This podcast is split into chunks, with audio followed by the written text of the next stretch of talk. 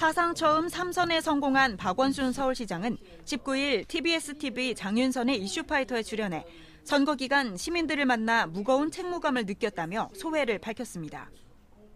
이번 지방선거에 대해서는 시민들이 철진한 색깔론에 종언을 선고했다는 의미를 부여했습니다. 그동안 우리 사회를 무겁게 짓누르고 있던 이런 어떤 냉전 시대의 어둠이 네. 그쳐지고 아. 어, 문재인 대통령이 주도하고 계시는 이런 네. 정말 평화와 번영과 통일로의 길이 음. 확실히 열리고 있다는 걸 저는 상징하는 것이고 예.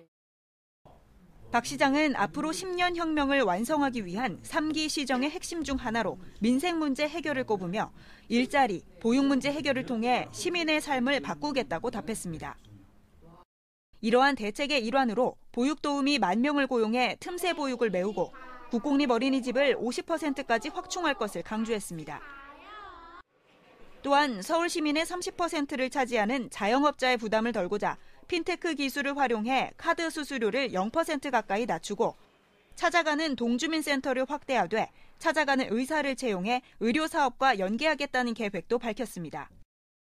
옷은 사실 뭐 이제 네. 대부분 해결이 됐잖아요. 예, 예. 그래서 그게 의료 의자를 아, 의료. 포함시켜야 된다. 네. 그래서 서울시는 시립병원도 계속 짓고 있고 네. 보건소도 보건지소라든지 이런 걸 계속 확대하고 음. 있고 보건의료의 생태계를 마을 단위에서 네. 구축하는 이와 함께 노동존중 특별시를 만들기 위한 비정규직의 정규직화, 주거복지를 위한 공공임대주택에 대한 청사진도 내놨습니다.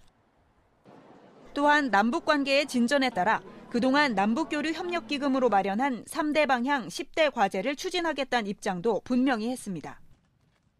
선거 기간 주요 쟁점이었던 미세먼지 문제는 사안의 엄중함과 국제성을 인정해야 한다며 경기 인천과 협의체를 구성하고 중국과의 협력도 계속하겠다고 강조했습니다.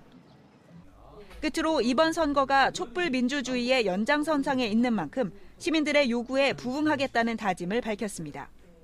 서울시부터 어, 민주주의가 일상의 삶 속에 자리하고 또 우리 시민들의 삶의 문제가 해결되는 그런 도시를 그럼으로써 세계 최고의 도시를 만들겠습니다. TBS 김지희입니다.